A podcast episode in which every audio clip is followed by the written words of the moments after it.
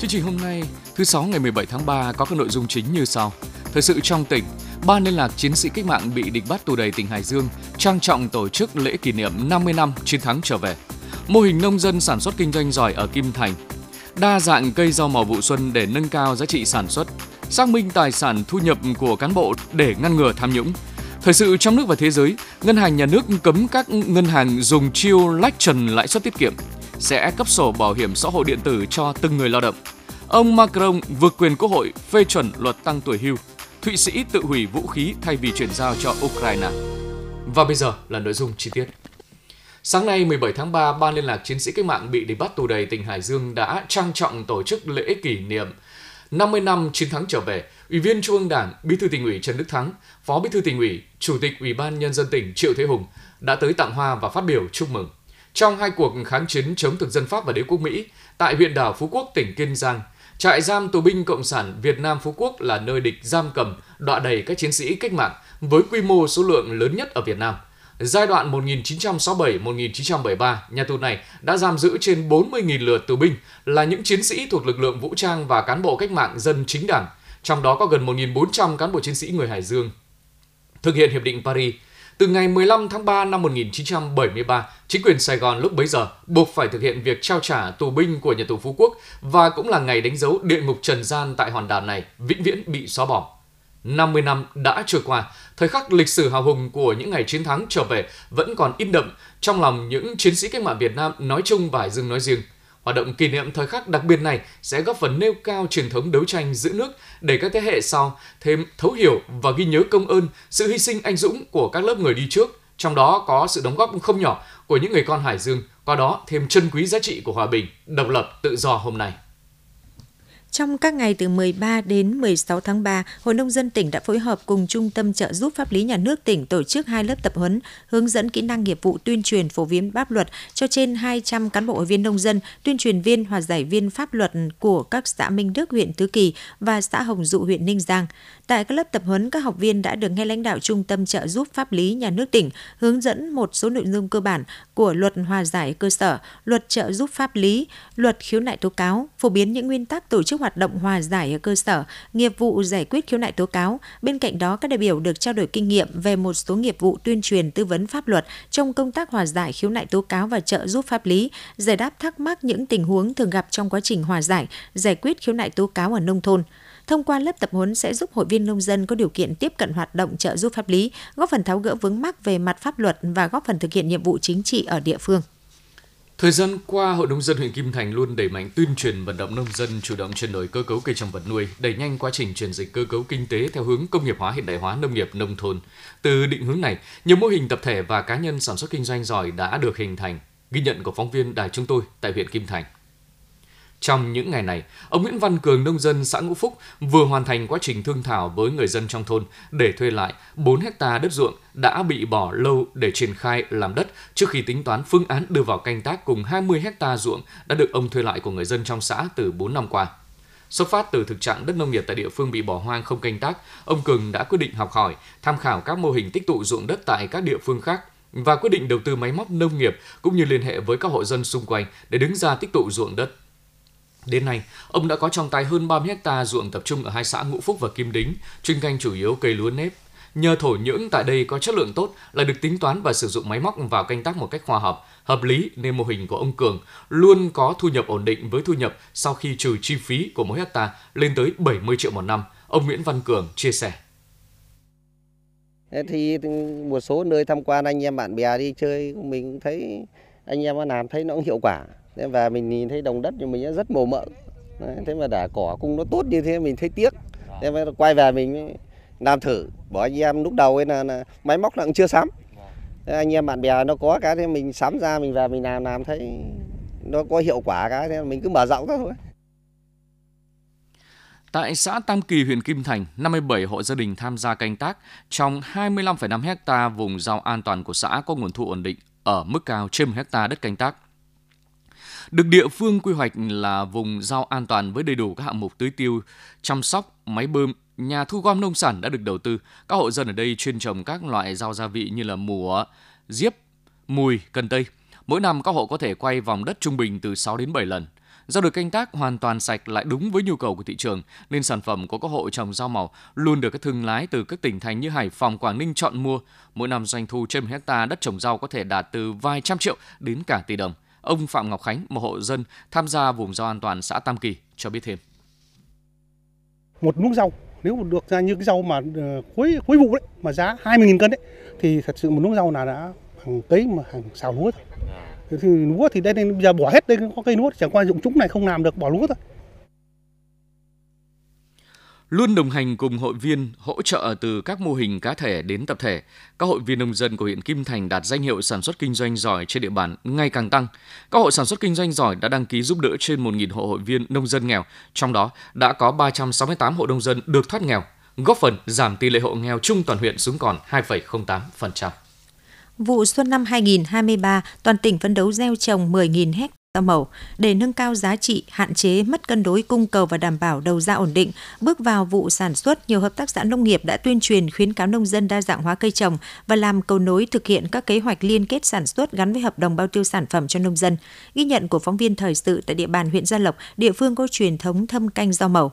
Xã Phạm Trấn huyện Gia Lộc, địa phương có thế mạnh trong sản xuất rau màu quanh năm. Để nâng cao giá trị sản xuất, nông dân địa phương này đã đầu tư xây dựng và phát triển được 37 hecta nhà màng nhà lưới, ứng dụng công nghệ cao vào sản xuất rau màu theo hướng đa canh đa chủng loại và trở thành địa phương dẫn đầu toàn tỉnh về sản xuất nông nghiệp trong nhà màng nhà lưới. Gia đình ông Phùng Danh Thảo ở thôn Nam Cầu có hơn 8 sào ruộng. Những năm trước trên diện tích này gia đình ông Thảo chỉ sản xuất lúa và trồng rau theo phương pháp truyền thống giá trị thu về không cao. Nhưng từ khi gia đình ông Thảo quyết định đầu tư hơn 1 tỷ đồng xây dựng nhà màng chuyên sản xuất cây rau màu, với cơ cấu sản xuất 4 vụ một năm theo hướng liên kết, mỗi vụ sản xuất gia đình ông Thảo ờ, thu trung bình từ 40 đến 50 triệu đồng một xào. Ông Phùng Danh Thảo, thôn Nam Cầu, xã Phạm Trấn, huyện Gia Lộc cho biết. Thì mà thực tế là đầu tư thì nó hơi lớn nhưng mà thì làm thì cái hiệu quả trong cái này thì là nó rất đạt năng suất. Tức là vụ xuân này chúng tôi dòng dưa chuột và cái giống dưa ethanol dưa chuột năm nay nó được giá tức là nó trên trên dưới 20 000 cân.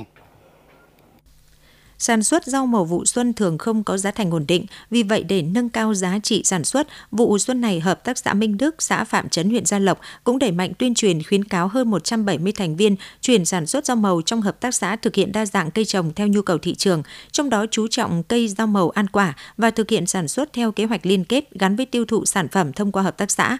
Ông Hoàng Anh Thư, Giám đốc Hợp tác xã Tân Minh Đức, xã Phạm Trấn, huyện Gia Lộc cho biết. Để đảm bảo nó không bị ừ, ùn ứ thì chúng tôi bằng cách là sẽ cải tạo bằng cách là đa dạng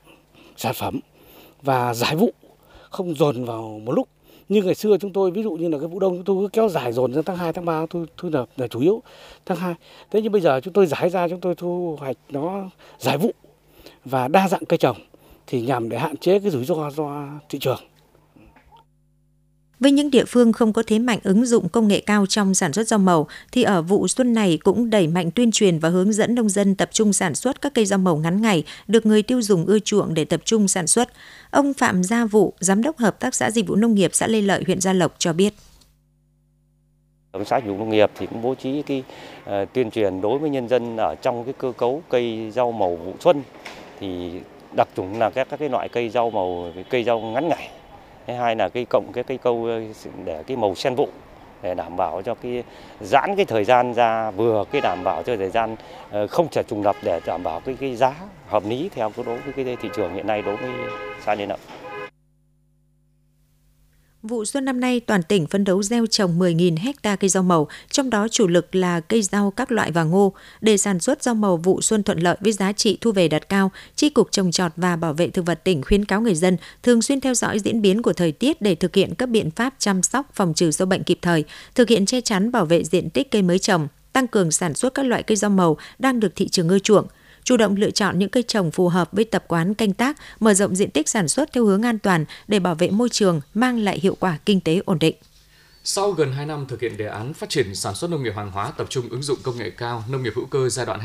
2021-2025, định hướng đến năm 2030, huyện Thanh Hà đã quy hoạch xây dựng được 5 vùng sản xuất cây ăn quả tập trung với diện tích 5 ha và quy hoạch được 8 vùng sản xuất cây ăn quả rau màu tập trung với diện tích 80 hectare. Các vùng sản xuất tập trung đã đạt chứng nhận chuẩn Việt Gap Global Gap và được cấp mã số vùng trồng xuất khẩu sang các thị trường khó tính như Úc, Hoa Kỳ và Nhật Bản.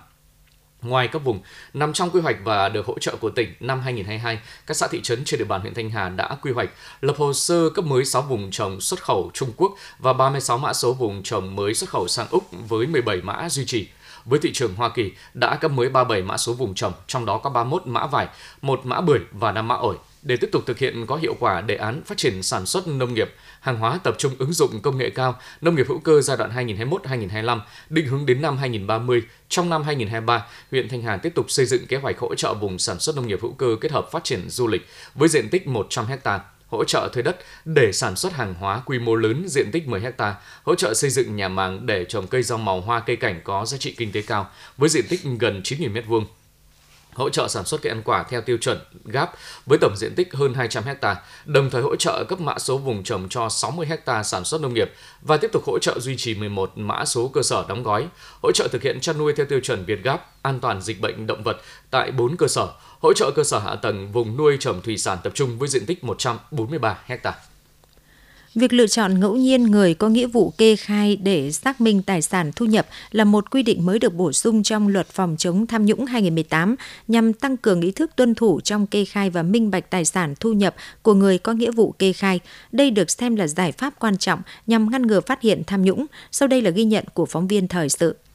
Những năm trước đây, nhiều người băn khoăn cho rằng việc kê khai tài sản thu nhập của cán bộ chỉ mang tính chất hình thức, khiến dư luận hoài nghi về hiệu quả của kê khai tài sản thu nhập trong công tác phòng chống tham nhũng. Theo quy định của Luật Phòng chống tham nhũng 2018 và Nghị định 130 của Chính phủ về kiểm soát tài sản thu nhập của người có chức vụ quyền hạn trong cơ quan tổ chức đơn vị, việc xác minh được lựa chọn ngẫu nhiên nhằm đảm bảo công bằng, minh bạch, giúp người thuộc diện kê khai tài sản phải luôn có ý thức kê khai trung thực. Năm nay, Ủy ban Kiểm tra tỉnh ủy tiến hành xác minh tài sản thu nhập đối với người có nghĩa vụ kê khai tài sản thu nhập tại 15 cơ quan đơn vị địa phương với 90 cán bộ công chức trong diện xác minh. Sau khi tổ chức bốc thăm ngẫu nhiên đã lựa chọn được 19 người để xác minh, đảm bảo tối thiểu 10% số người có nghĩa vụ kê khai tài sản theo quy định ngay sau khi tiến hành bốc thăm công khai khách quan trước sự chứng kiến của lãnh đạo Ủy ban Mặt trận Tổ quốc, thanh tra tỉnh và các cơ quan đơn vị, Ủy ban Kiểm tra tỉnh ủy đang triển khai các bước tiếp theo trong quy trình xác minh tài sản, thu nhập của cán bộ công chức. Ông Nguyễn Thế Nhất, Phó chủ nhiệm Ủy ban Kiểm tra tỉnh ủy Hải Dương cho biết. Ủy ban Kiểm tra tỉnh ủy sẽ có văn bản thông báo đến từng cơ quan, đơn vị về danh sách người đã xác định được là bốc thăm trúng cái số để xác minh tài sản thu nhập năm 2023 thì ủy ban kiểm tra tỉnh ủy thành lập các cái đoàn để tổ chức đi thẩm tra xác minh tài sản, là yêu cầu những cái đối tượng được xác minh kê khai tài sản là phải làm một cái báo cáo giải trình và hoàn thiện các cái bản kê khai tài sản, nhất là cái bản kê khai lần đầu năm 2021 theo quy định của nghị định 130 của chính phủ. Việc ờ, xác minh kê khai tài sản của từng cán bộ, đảng viên thì nó làm tốt cái công tác phòng chống tham nhũng công khai được những cái cái cái tài sản và những cái thu nhập đảm bảo cái tính minh bạch. Năm 2022, Ủy ban Kiểm tra Thành ủy Hải Dương đã tiến hành xác minh tài sản thu nhập đối với 8 cán bộ diện Ban Thường vụ Thành ủy Hải Dương quản lý và một số cán bộ thuộc diện kê khai tài sản thu nhập. Qua xác minh có một trường hợp cán bộ kê khai tài sản không trung thực. Cán bộ này sau đó đã bị xử lý kỷ luật. Từ thực tế, quá trình xác minh tài sản thu nhập tại thành phố Hải Dương cũng đã phát sinh một số vướng mắc. Ông Nguyễn Việt Dũng, chủ nhiệm Ủy ban Kiểm tra Thành ủy Hải Dương nói. À, hiện nay thì cái đối với người là con đẻ của người kê khai tài sản là cán, là người chưa thành niên thì à, có một số cháu thì đã đủ 14 tuổi và đã được cấp căn cước công dân. Và với cái điều kiện đã có căn cước công dân thì cháu có thể mở được tài khoản tiền gửi rửa tiền gửi tiết kiệm ở tại các ngân hàng. Đây cũng là một cái việc khó mà chúng tôi sẽ xác minh sau này khi mà kiểm soát được cái việc đó. Cái thứ hai cũng khó khăn trong thực tiễn là đó nhiều tài sản được cán bộ sử dụng thường xuyên nhưng lại không đăng ký tên của bản thân, mà được đăng ký tên của người khác. Có thể là ông, bà, bố, mẹ, anh chị em ruột. Thế và do vậy thì cái tên tài, đăng ký chủ sở hữu của tài sản không phải tên của cán bộ, nên cán bộ không kê khai. Thế và nhưng mặc dù trong quá trình quản lý và sử dụng là thường xuyên, Thế do vậy cái này cũng là nhận thức, đây cũng là một cái khó khăn.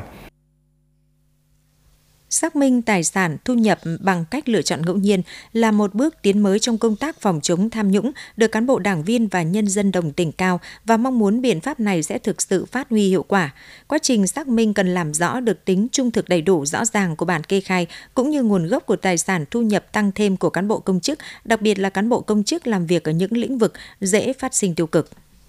Huyện Cầm Giang vừa công bố chỉ số cải cách hành chính các xã thị trấn năm 2022 và triển khai nhiệm vụ cải cách hành chính năm 2023.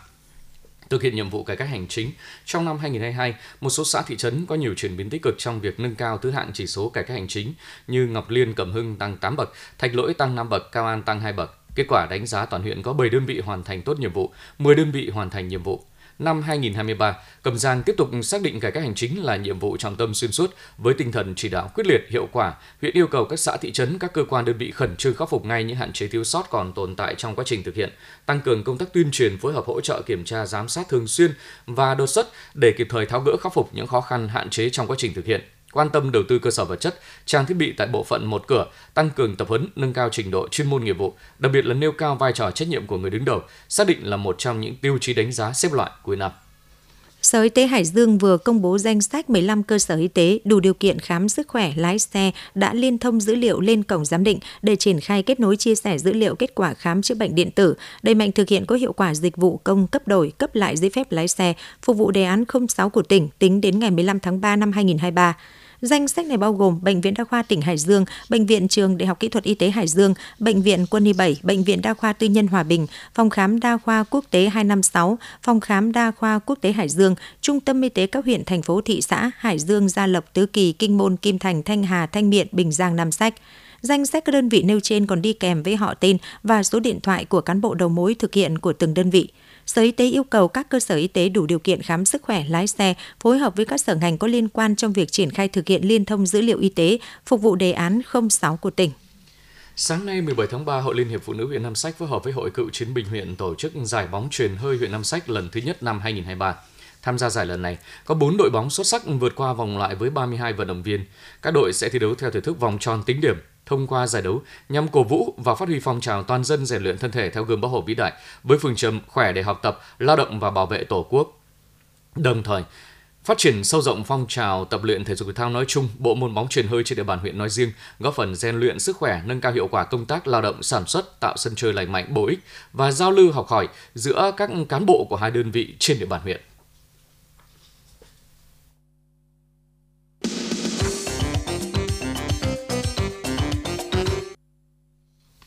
Tin trong nước, trong chỉ đạo mới liên quan quyết định điều chỉnh giảm một số mức lãi suất điều hành từ 15 tháng 3, Ngân hàng Nhà nước đã đưa ra một loạt yêu cầu với tổ chức tín dụng tập trung vào vấn đề kiểm soát ổn định lãi suất huy động trên thị trường. Đánh giá về thị trường tiền tệ hiện nay, nhà điều hành cho biết thị trường tiền tệ đã ổn định, thanh khoản hệ thống ngân hàng dồi dào, đáp ứng nhu cầu thanh toán chi trả của nền kinh tế. Tương tự thị trường ngoại tệ cũng đã duy trì xu hướng ổn định, thanh khoản thị trường thông suốt, các nhu cầu ngoại tệ hợp pháp được đáp ứng đầy đủ. Từ tháng 1, Ngân hàng Nhà nước đã mua được ngoại tệ từ các ngân hàng để bổ sung dự trữ ngoại hối và đưa lượng lớn tiền đồng Việt Nam vào lưu thông. Với lãi suất, Ngân hàng Nhà nước cho biết đã triển khai các giải pháp đồng bộ để ổn định mặt bằng lãi suất, phấn đấu giảm lãi suất cho vay nhằm tháo gỡ khó khăn cho doanh nghiệp và người dân. Cụ thể, cơ quan quản lý đã chỉ đạo các tổ chức tín dụng duy trì mặt bằng lãi suất huy động ổn định hợp lý, phù hợp với khả năng cân đối vốn, khả năng mở rộng tín dụng lành mạnh và năng lực quản lý rủi ro, đồng thời không làm ảnh hưởng đến ổn định của thị trường tiền tệ và mặt bằng lãi suất thị trường. Đặc biệt, Ngân hàng Nhà nước cho biết đã có chỉ đạo nghiêm cấm các ngân hàng thực hiện biện pháp kỹ thuật để lách vượt trần lãi suất huy động, đồng thời cấm cạnh tranh không lành mạnh trong hoạt động huy động vốn. Hiện trần lãi suất huy động với các khoản tiền gửi kỳ hạn ngắn dưới 6 tháng, Ngân hàng Nhà nước đưa ra là 6% một năm, trong khi các khoản tiền gửi kỳ hạn dài hơn được các ngân hàng thương mại thống nhất không vượt quá 9,5% một năm, kể cả khuyến mãi. Ngân hàng Nhà nước sẽ theo dõi các trường hợp tổ chức tín dụng tiếp tục tăng lãi suất và có biện pháp xử lý đối với các tổ chức tín dụng này. Theo dự thảo luật bảo hiểm xã hội sửa đổi, sổ bảo hiểm xã hội giấy đang sử dụng hiện nay sẽ được xây dựng trên môi trường điện tử để từng người lao động theo dõi quá trình đóng hưởng. Cụ thể, tại Điều 32 quy định về sổ bảo hiểm xã hội được xây dựng trên môi trường điện tử và được cấp cho từng người lao động để theo dõi việc đóng hưởng là cơ sở để giải quyết các chế độ bảo hiểm xã hội bắt buộc, bảo hiểm xã hội tự nguyện theo quy định của luật. Chính phủ quy định cụ thể về nội dung, cách thức khai thác sử dụng sổ bảo hiểm xã hội và trình tự thủ tục tham gia giải quyết các chế độ bảo hiểm xã hội bằng phương thức giao dịch điện tử. Luật Bảo hiểm xã hội năm 2014 cũng đã quy định sổ bảo hiểm xã hội được cấp cho từng người lao động để theo dõi việc đóng hưởng các chế độ bảo hiểm xã hội là cơ sở để giải quyết các chế độ bảo hiểm xã hội theo quy định của luật này. Đến năm 2020, sổ bảo hiểm xã hội sẽ được thay thế bằng thẻ bảo hiểm xã hội. Trên thực tế, trong thời gian qua xảy ra nhiều trường hợp doanh nghiệp vẫn báo với người lao động đã trích nộp bảo hiểm xã hội, bảo hiểm y tế, bảo hiểm thất nghiệp nhưng không nộp vào quỹ bảo hiểm xã hội. Do vậy, khi người lao động nghỉ việc không được giải quyết chế độ bảo hiểm xã hội lương hưu, nhiều người lao động kiến nghị bảo hiểm xã hội về app theo dõi chế độ đóng hưởng bảo hiểm xã hội thuận tiện như là app theo dõi cập nhật việc dùng điện và số tiền phải đóng. Việc theo dõi việc đóng hưởng thuận tiện như vậy sẽ giúp cho người lao động chủ động theo dõi và chủ động được giải quyết chế độ bảo hiểm xã hội, không phải chờ đợi thủ tục hành chính từ phía doanh nghiệp.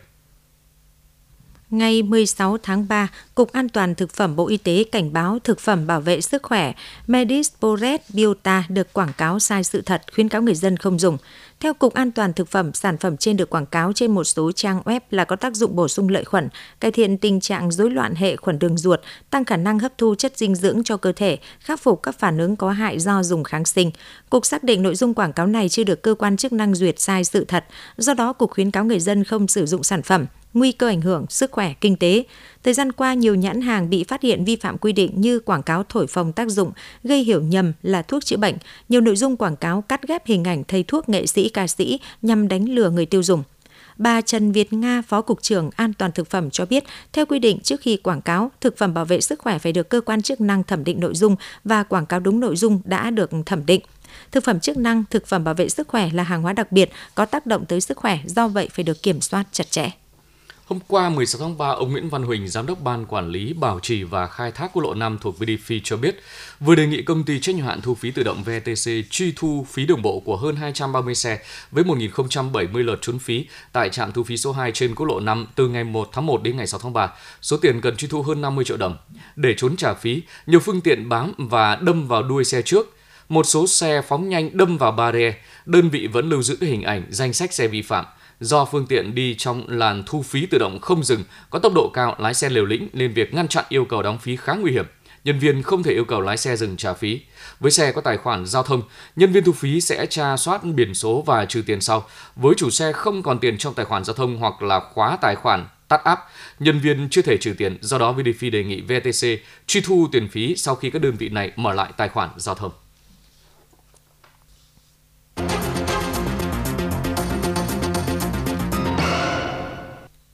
Tin thế giới, chính phủ của Tổng thống Pháp Macron dùng quyền đặc biệt trong hiến pháp để thông qua luật tăng tuổi hưu mà không cần phê chuẩn của Hạ viện. Sau khi được Thượng viện thông qua sáng 16 tháng 3, dự luật cải cách hưu trí lẽ ra được chuyển đến Hạ viện chiều cùng ngày để thảo luận và bỏ phiếu. Tuy nhiên, không có nhiều dấu hiệu cho thấy Hạ viện Pháp sẽ thông qua dự luật này. Thay vì chờ đợi Hạ viện thông qua, Thủ tướng Elizabeth Bon thông báo Tổng thống Emmanuel Macron đã quyết định kích hoạt điều 49.3 trong hiến pháp để vượt quyền Quốc hội phê chuẩn luật nâng tuổi nghỉ hưu của lao động Pháp từ 62 lên 64. Khi Thủ tướng thông báo quyết định tại Quốc hội, các nghị sĩ phản đối dự luật La Ó đồng thanh hô lớn yêu cầu bà từ chức. Phiên họp có lúc phải tạm dừng 2 phút do các nghị sĩ hát quốc ca Pháp quá lớn át giọng của bà Bon. Tổng thống Macron chưa phát biểu công khai sau sự việc. Bạn không thể chơi đùa với tương lai đất nước, ông nói trong phiên họp nội các để thảo luận về kích hoạt Điều 49.3 theo một quan chức tham dự. Điều 49.3 trong hiến pháp Pháp cho phép chính phủ có thể thông qua một dự luật sau khi họp nội các mà không cần bỏ phiếu tại Hạ viện. Các nghị sĩ có thể đáp trả bằng cách đưa ra kiến nghị bỏ phiếu bất tín nhiệm trong vòng 24 giờ. Nếu kiến nghị được quá bán, nghị sĩ Hạ viện ủng hộ, dự luật sẽ bị bác bỏ và chính phủ phải từ chức nếu không dự luật được coi là đã thông qua và trở thành luật. Hạn chót để các nghị sĩ Pháp đưa ra kiến nghị là 15 giờ, tức 21 giờ giờ Hà Nội ngày 17 tháng 3. Bất chấp áp lực quốc tế ngày càng tăng và việc gửi vũ khí cho Ukraine, Thụy Sĩ đã tự hủy hệ thống phòng không, đã ngừng hoạt động thay vì bàn giao chúng cho Kiev. Ngoài việc từ chối gửi vũ khí, Thụy Sĩ hiện đã cấm các quốc gia khác chuyển giao vũ khí do Thụy Sĩ sản xuất trong cuộc xung đột. Quý vị và các bạn vừa nghe chương trình thời sự 11 giờ của Đài Phát thanh Truyền Hải Dương, chương trình do Lưu Hưng, Phương Nga, Thu Hà, Minh Phú thực hiện, chịu trách nhiệm nội dung Phó Giám đốc Đặng Đình Long. Cảm ơn quý vị và các bạn đã quan tâm theo dõi. Và bây giờ mời quý vị và các bạn đến với một thông tin tài chính thị trường. Quý vị và các bạn vừa nghe chúng tôi chuyển tiếp hệ VOV1 của Đài Tiếng nói Việt Nam. Mời quý vị và các bạn tiếp tục lắng nghe các chương trình phát thanh của Đài Phát thanh Trẻ Hải Dương.